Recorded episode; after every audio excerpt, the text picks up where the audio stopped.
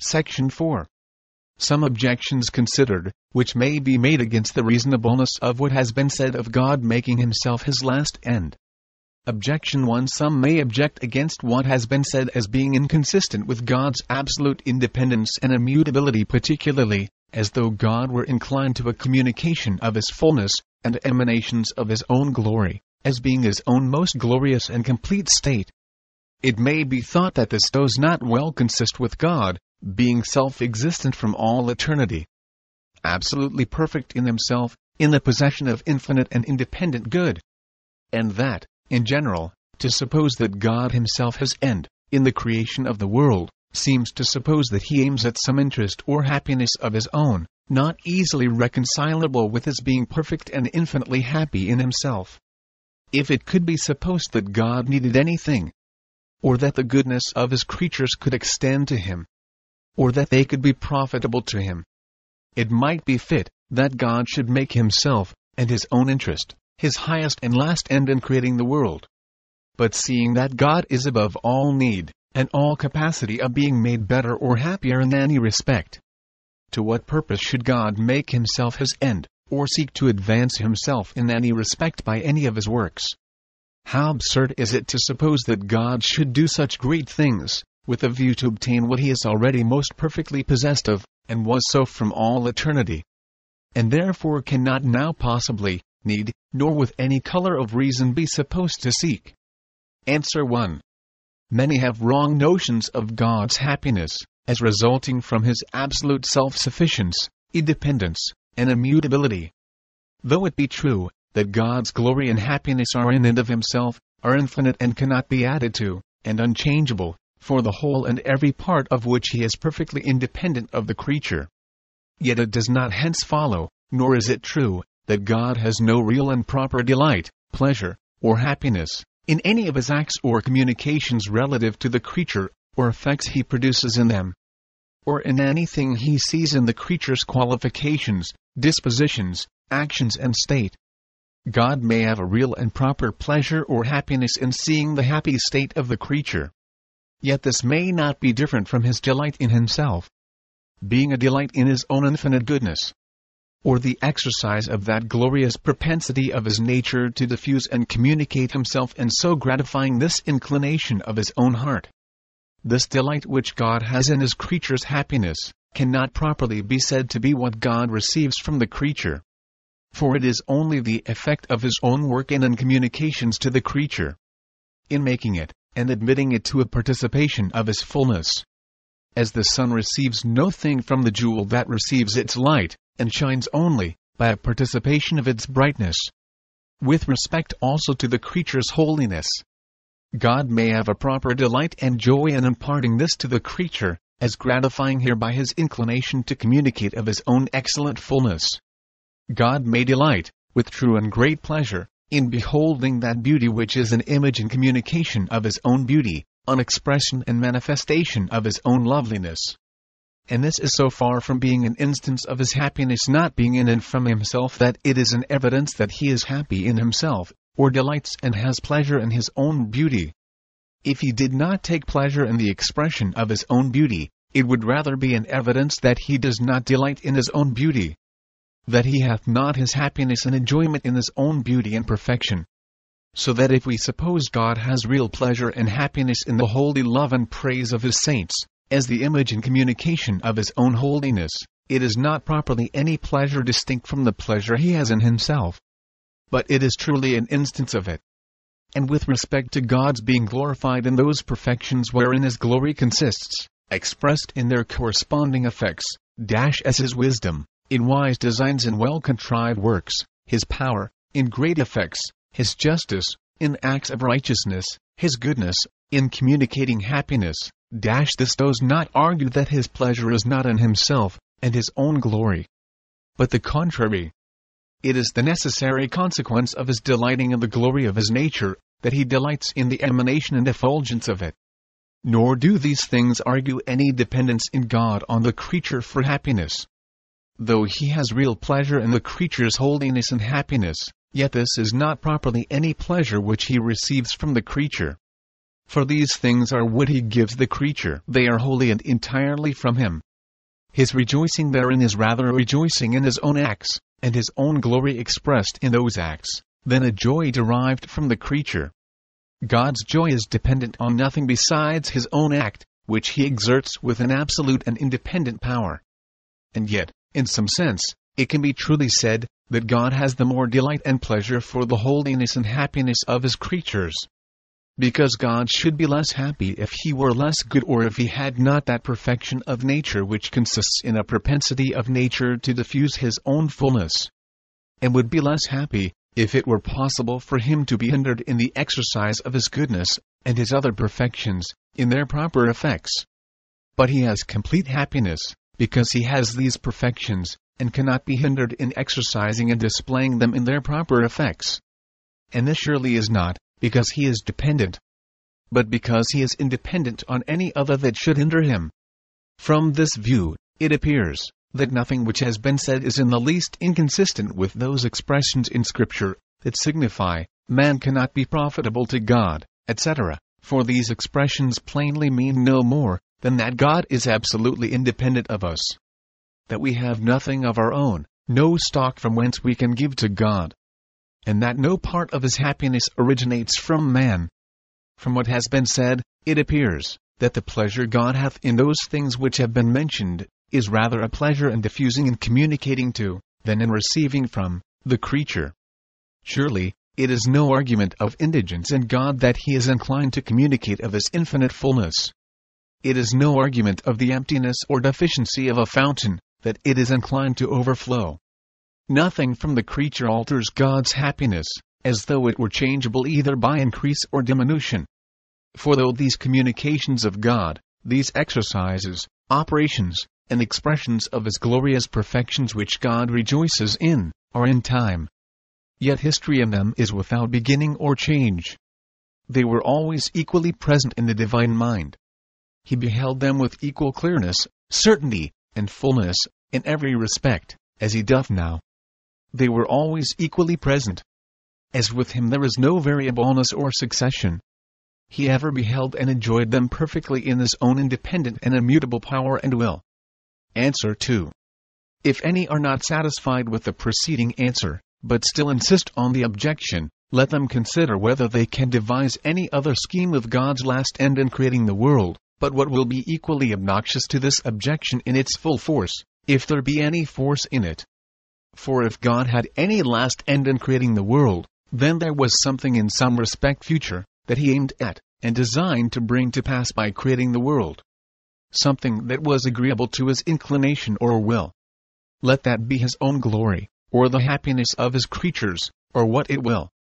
Now, if there be something that God seeks as agreeable, or grateful to him, then, in the accomplishment of it, he is gratified.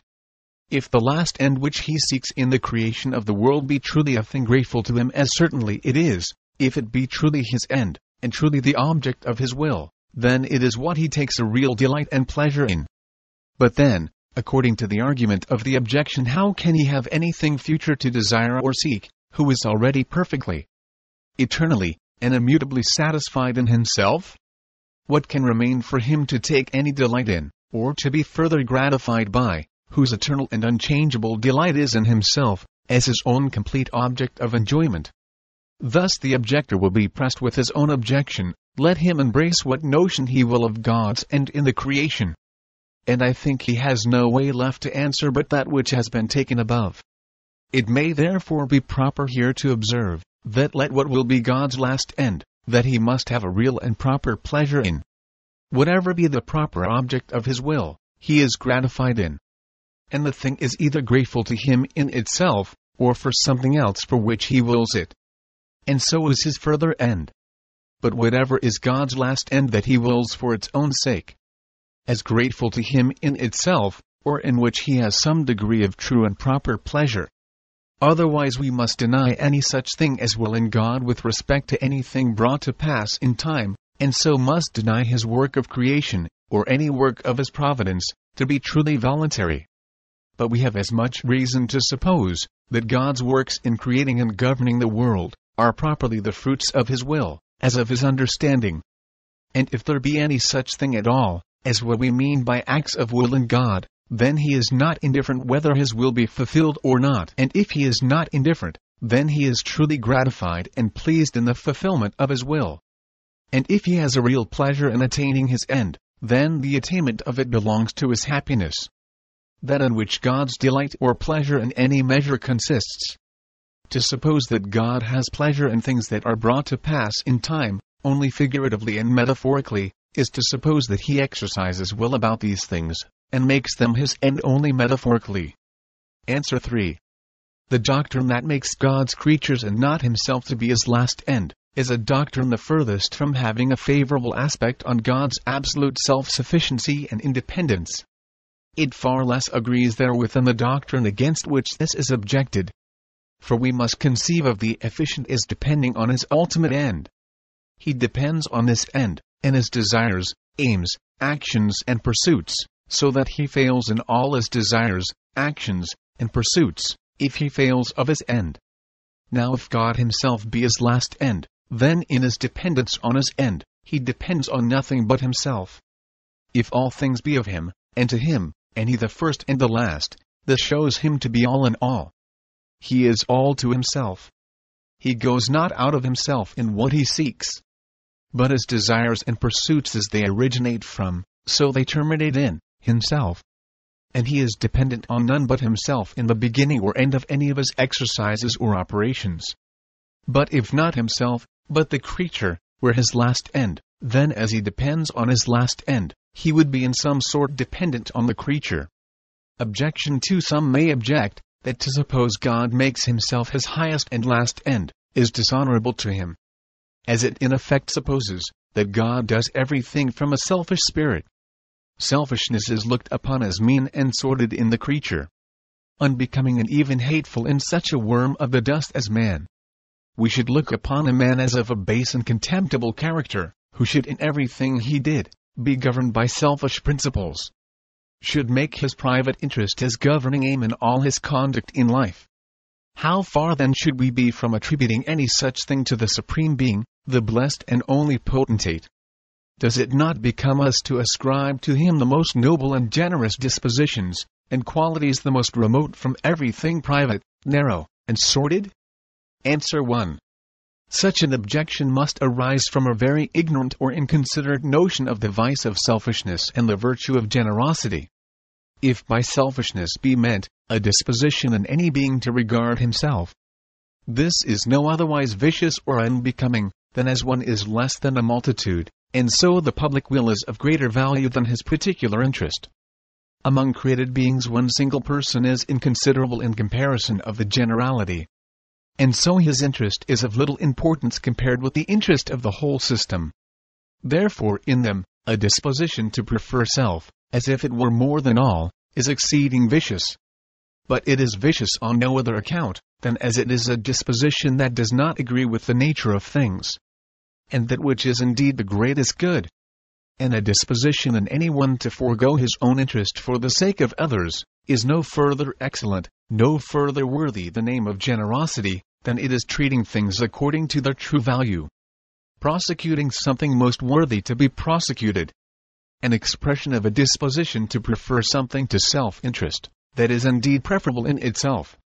But if God be indeed so great, and so excellent, that all other beings are as nothing to him, and all other excellency be as nothing, and less than nothing and vanity, in comparison of his, and God be omniscient and infallible, and perfectly knows that he is infinitely the most valuable being, then it is fit that his heart should be agreeable to this, which is indeed the true nature and proportion of things, and agreeable to this infallible and all-comprehending understanding which he has of them, and that perfectly clear light in which he views them, and that he should value himself infinitely more than his creatures.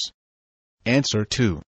In created beings, a regard to self-interest may properly be set in opposition to the public welfare.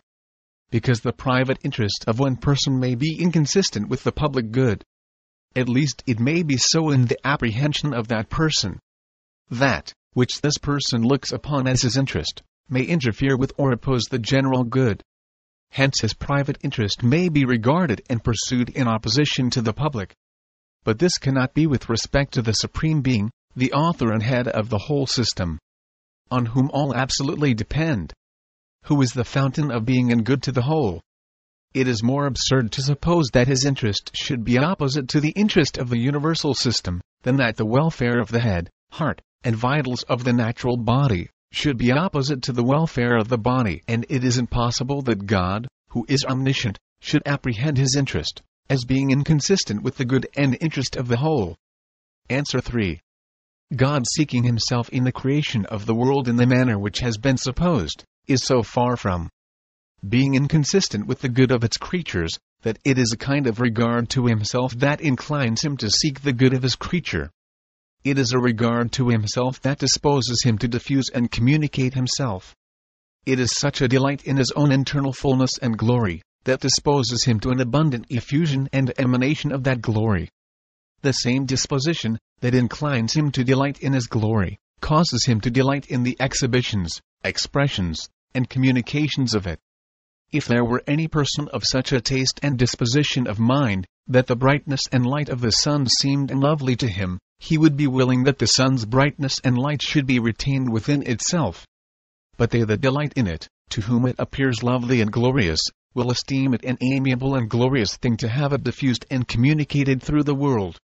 Here, by the way, it may be properly considered, whether some writers are not chargeable with inconsistency in this respect they speak against the doctrine of God making himself his own highest and last end, as though this were an ignoble selfishness, when indeed he only is fit to be made the highest end, by himself and all other beings. Inasmuch as he is infinitely greater and more worthy than all others, yet with regard to creatures, who are infinitely less worthy of supreme and ultimate regard, they suppose that they necessarily, at all times, seek their own happiness, and make it their ultimate end in all, even their most virtuous actions. And that this principle, regulated by wisdom and prudence, as leading to that which is their true and highest happiness, is the foundation of all virtue, and everything that is morally good and excellent in them. Objection 3 to what has been supposed, that God makes himself his end, in seeking that his glory and excellent perfections should be known, esteemed, loved, and delighted in by his creatures, it may be objected, that this seems unworthy of God. It is considered as below a truly great man, to be much influenced in his conduct by a desire of popular applause. The notice and admiration of a gazing multitude would be esteemed but a low end, to be aimed at by a prince or philosopher, in any great and noble enterprise. How much more is it unworthy the great God, to perform his magnificent works, e. g. the creation of the vast universe, out of regard to the notice and admiration of worms of the dust, that the displays of his magnificence may be gazed at, and applauded by those who are infinitely more beneath him, than the meanest rabble are beneath the greatest prince or philosopher. This objection is specious. It hath the show of argument. But it will appear to be nothing but a show, if we consider 1. Whether it be not worthy of God, to regard and value what is excellent and valuable in itself, and so to take pleasure in its existence. It seems not liable to any doubt that there could be no future existence worthy to be desired or sought by God, and so worthy to be made its end, if no future existence was valuable and worthy to be brought to effect. If, when the world was not, there was any possible future thing fit and valuable in itself, I think the knowledge of God's glory, and the esteem and love of it, must be so understanding and will are the highest kind of created existence. And if they be valuable, it must be in their exercise. But the highest and most excellent kind of their exercise is in some actual knowledge, an exercise of will. And, certainly, the most excellent actual knowledge and will that can be in the creature, is the knowledge and the love of God. And the most true excellent knowledge of God, is the knowledge of His glory or moral excellence and the most excellent exercise of the will consists in esteem and love, and a delight in His glory. If any created existence is in itself worthy to be, or anything that ever was future is worthy of existence, such a communication of divine fullness, such an emanation and expression of the divine glory, is worthy of existence. But if nothing that ever was future was worthy to exist, then no future thing was worthy to be aimed at by God in creating the world. And if nothing was worthy to be aimed at in creation, then nothing was worthy to be God's end in creation. If God's own excellency and glory is worthy to be highly valued and delighted in by Him, then the value and esteem hereof by others is worthy to be regarded by Him, for this is a necessary consequence. To make this plain, let it be considered how it is with regard to the excellent qualities of another. If we highly value the virtues and excellencies of a friend, in proportion, we shall approve of others' esteem of them, and shall disapprove the contempt of them. If these virtues are truly valuable, they are worthy that we should thus approve others' esteem, and disapprove their contempt of them. And the case is the same with respect to any being's own qualities or attributes. If he highly esteems them, and greatly delights in them, he will naturally and necessarily love to see esteem of them in others, and dislike their disesteem. And if the attributes are worthy to be highly esteemed by the being who hath them, so is the esteem of them in others worthy to be proportionately approved and regarded. I desire it may he considered, whether it be unfit that God should be displeased with contempt of himself? If not, but on the contrary it be fit and suitable that he should be displeased with this, there is the same reason that he should be pleased with a proper love, esteem, and honor of himself. The matter may be also cleared, by considering what it would become us to approve of and value with respect to any public society we belong to, for example, our nation or country. It becomes us to love our country. And therefore it becomes us to value the just honor of our country. But the same that it becomes us to value and desire for a friend, and the same that it becomes us to desire and seek for the community, the same does it become God to value and seek for himself. That is, on supposition, that it becomes God to love himself as it does men to love a friend or the public. Which I think has been before proved. Here are two things that ought particularly to be adverted to. 1. That in God, the love of himself and the love of the public are not to be distinguished, as in man because God's being, as it were, comprehends all. His existence, being infinite, must be equivalent to universal existence, and for the same reason that public affection in the creature is fit and beautiful, God's regard to himself must be so likewise. Dash 2. In God, the love of what is fit and decent, cannot he a distinct thing from the love of himself. Because the love of God is that wherein all holiness primarily and chiefly consists, and God's own holiness must primarily consist in the love of himself. And if God's holiness consists in love to himself, then it will imply an approbation of the esteem and love of him and others. For a being that loves himself, necessarily loves love to himself. If holiness in God consists chiefly in love to himself, holiness in the creature must chiefly consist in love to him. And if God loves holiness in himself, he must love it in the creature. Virtue, by such of the late philosophers as seem to be in chief repute, is placed in public affection, or general benevolence, and if the essence of virtue lies primarily in this, then the love of virtue itself is virtuous no otherwise than as it is implied in, or arises from, this public affection, or extensive benevolence of mind. Because if a man truly loves the public, he necessarily loves love to the public. Now, therefore, for the same reason, if universal benevolence in the highest sense be the same thing with benevolence to the divine being, who is in effect universal being, it will follow that love to virtue itself is no otherwise virtuous than as it is implied in, or arises from, love to the divine being. Consequently, God's own love to virtue is implied in love to himself and is virtuous no otherwise than as it arises from love to himself. So that God's virtuous disposition, appearing in love to holiness in the creature, is to be resolved into the same thing with love to himself. And consequently, whereinsoever he makes virtue his end, he makes himself his end. In fine, God being as it were an all comprehending being, all his moral perfections, his holiness, justice, grace, and benevolence, are some way or other to be resolved into a supreme and infinite regard to himself. And if so, it will be easy to suppose that it becomes him to make himself his supreme and last end in his works. I would here observe, by the way, that if any insist that it becomes God to love and take delight in the virtue of his creatures for its own sake, in such a manner as not to love it from regard to himself, this will contradict a former objection against God taking pleasure in communications of himself. Namely, that inasmuch as God is perfectly independent and self-sufficient, therefore all his happiness and pleasure consists in the enjoyment of himself. So that if the same persons make both objections, they must be inconsistent with themselves. 2. I would observe, that it is not unworthy of God to take pleasure in that which is in itself fit and amiable, even in those that are infinitely below him. If there be infinite grace and condescension in it, yet these are not unworthy of God, but infinitely to his honor and glory. They who insist that God's own glory was not an ultimate end of his creation of the world, but the happiness of his creatures do it under a color of exalting God's benevolence to his creatures. But if his love to them be so great, and he so highly values them as to look upon them worthy to be his end in all his great works, as they suppose, they are not consistent with themselves, in supposing that God has so little value for their love and esteem.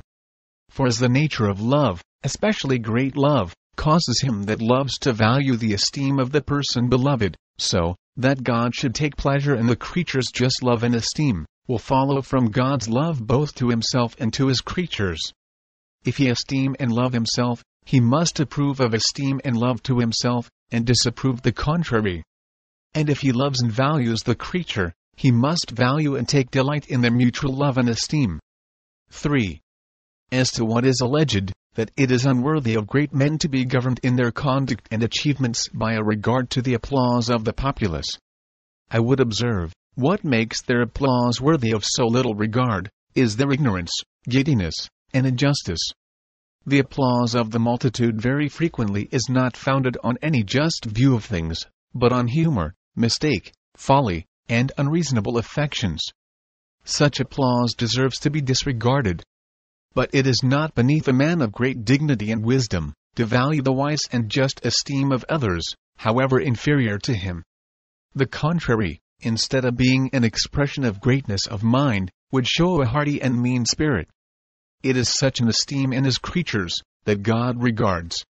4. Such an esteem only is fit and amiable in itself.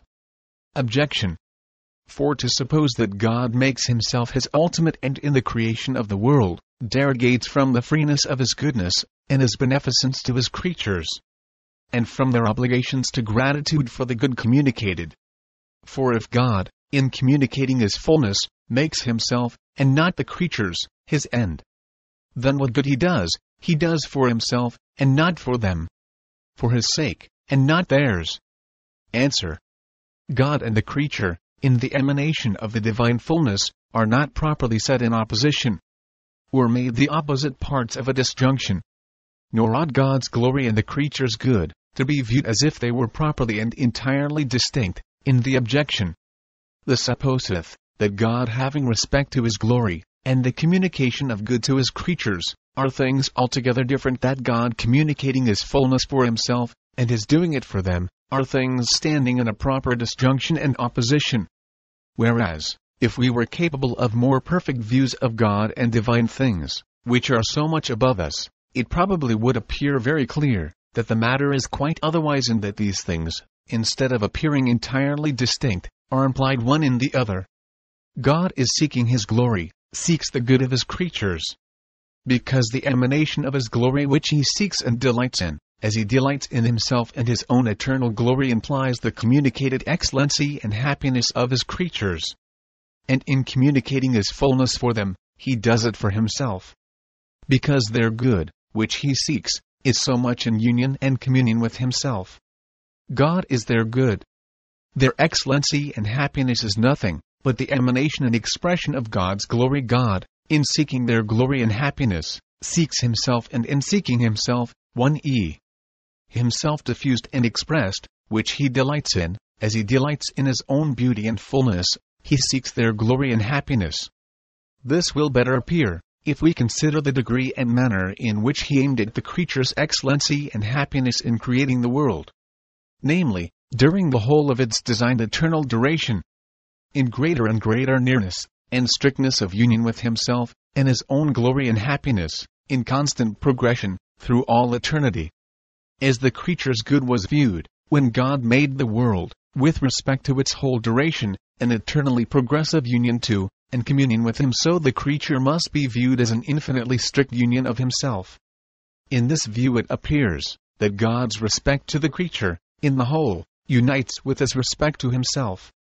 Both regards are like two lines, which at the beginning appear separate, but finally meet in one, both being directed to the same center.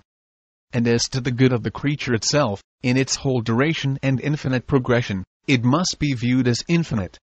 And as coming nearer and nearer to the same thing in its infinite fullness. The nearer anything comes to infinite, the nearer it comes to identity with God.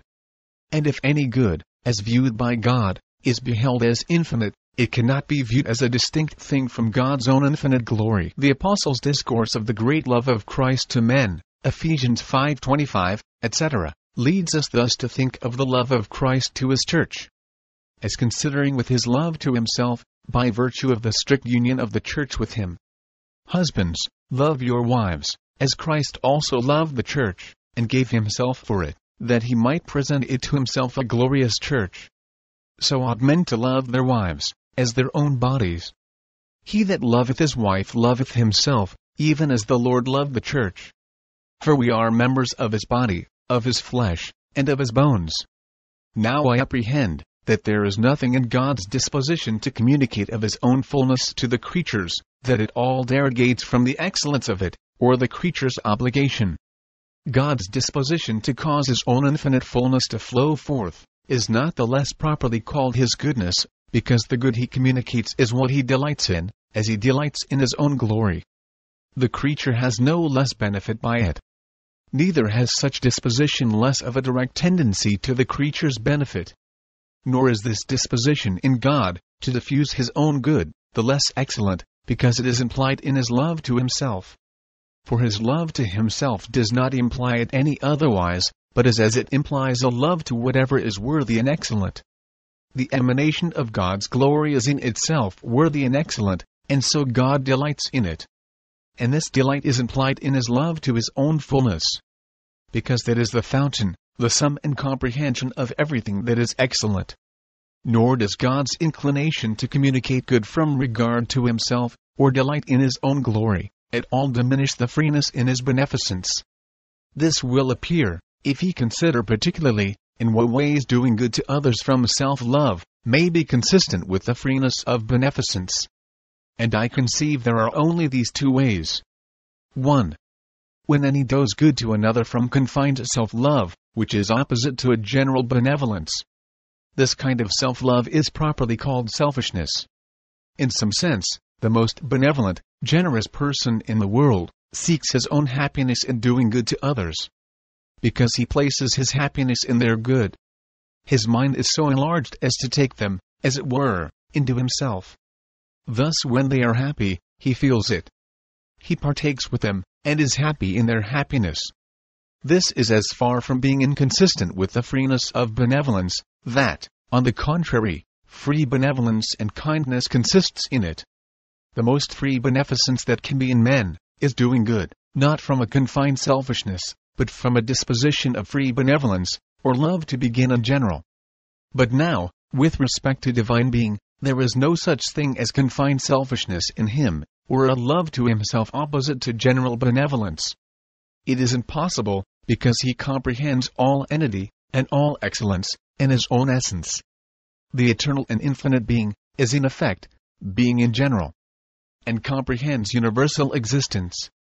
God, in his benevolence to his creatures, cannot have his heart enlarged, in such a manner as to take in beings who are originally out of himself, distinct and independent. This cannot be in an infinite being, who exists alone from eternity. But he, from his goodness, as it were enlarges himself in a more excellent and divine manner. This is by communicating and diffusing himself. And so, instead of finding, he makes objects of his benevolence, not by taking what he finds distinct from himself, and so partaking of their good, and being happy in them, but, by flowing forth, and expressing himself in them, and making them partake of him, and then rejoicing in himself expressed in them, and communicated in them. 2. Another thing, in doing good to others from self-love that derogates from the freeness of the goodness, is acting from dependence of them for the good we need or desire so that, in our beneficence, we are not self-moved, but as it were constrained by something without ourselves.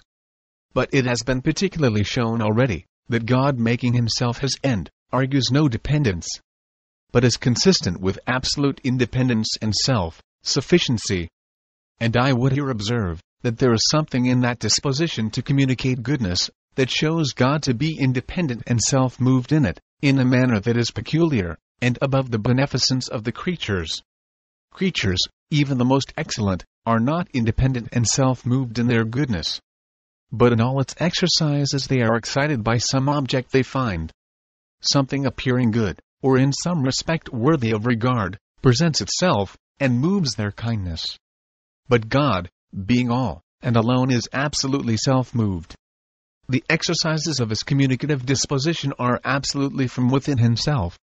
All that is good and worthy in the object, and its very being, proceeding from the overflowing of this fullness. These things show that the supposition of God making himself his ultimate end, does not all diminish the creature's obligation to gratitude for communications of good received. For if it lessen its obligation, it must be on one of the following accounts. Either, that the creature has not so much benefit by it, or, that the disposition it flows from, is not proper goodness, not having so direct a tendency to the creature's benefit, or, that the disposition is not so virtuous and excellent in its kind, or, that the beneficence is not so free. But it has been observed that none of these things take place with regard to that disposition which has been supposed to have excited God to create the world. I confess there is a degree of indistinctness and obscurity in the close consideration of such subjects, and a great imperfection in the expressions we use concerning them, arising unavoidably from the infinite sublimity of the subject, and the incomprehensibleness of those things that are divine. Hence revelation is the surest guide in these matters and what that teaches shall in the next place be considered.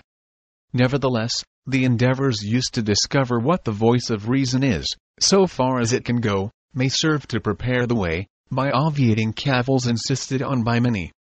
And to satisfy us, that what the Word of God says of the matter is not unreasonable. Still Waters Revival Books is now located at PuritanDownloads.com. It's your worldwide online Reformation home for the very best in free and discounted classic and contemporary, Puritan and Reformed books, MP3s, and videos. For much more information on the Puritans and Reformers, including the best free and discounted classic and contemporary books, MP3s, digital downloads, and videos, please visit Still Waters Revival Books at PuritanDownloads.com. Still Waters Revival Books also publishes the Puritan Hard Drive, the most powerful and practical Christian study tool ever produced. All thanks and glory be to the mercy, grace, and love of the Lord Jesus Christ for this remarkable and wonderful new Christian study tool. The Puritan hard drive contains over 12,500 of the best Reformation books, MP3s, and videos ever gathered onto one portable Christian study tool an extraordinary collection of Puritan, Protestant, Calvinistic, Presbyterian, Covenanter, and Reformed Baptist resources. It's fully upgradable and it's small enough to fit in your pocket.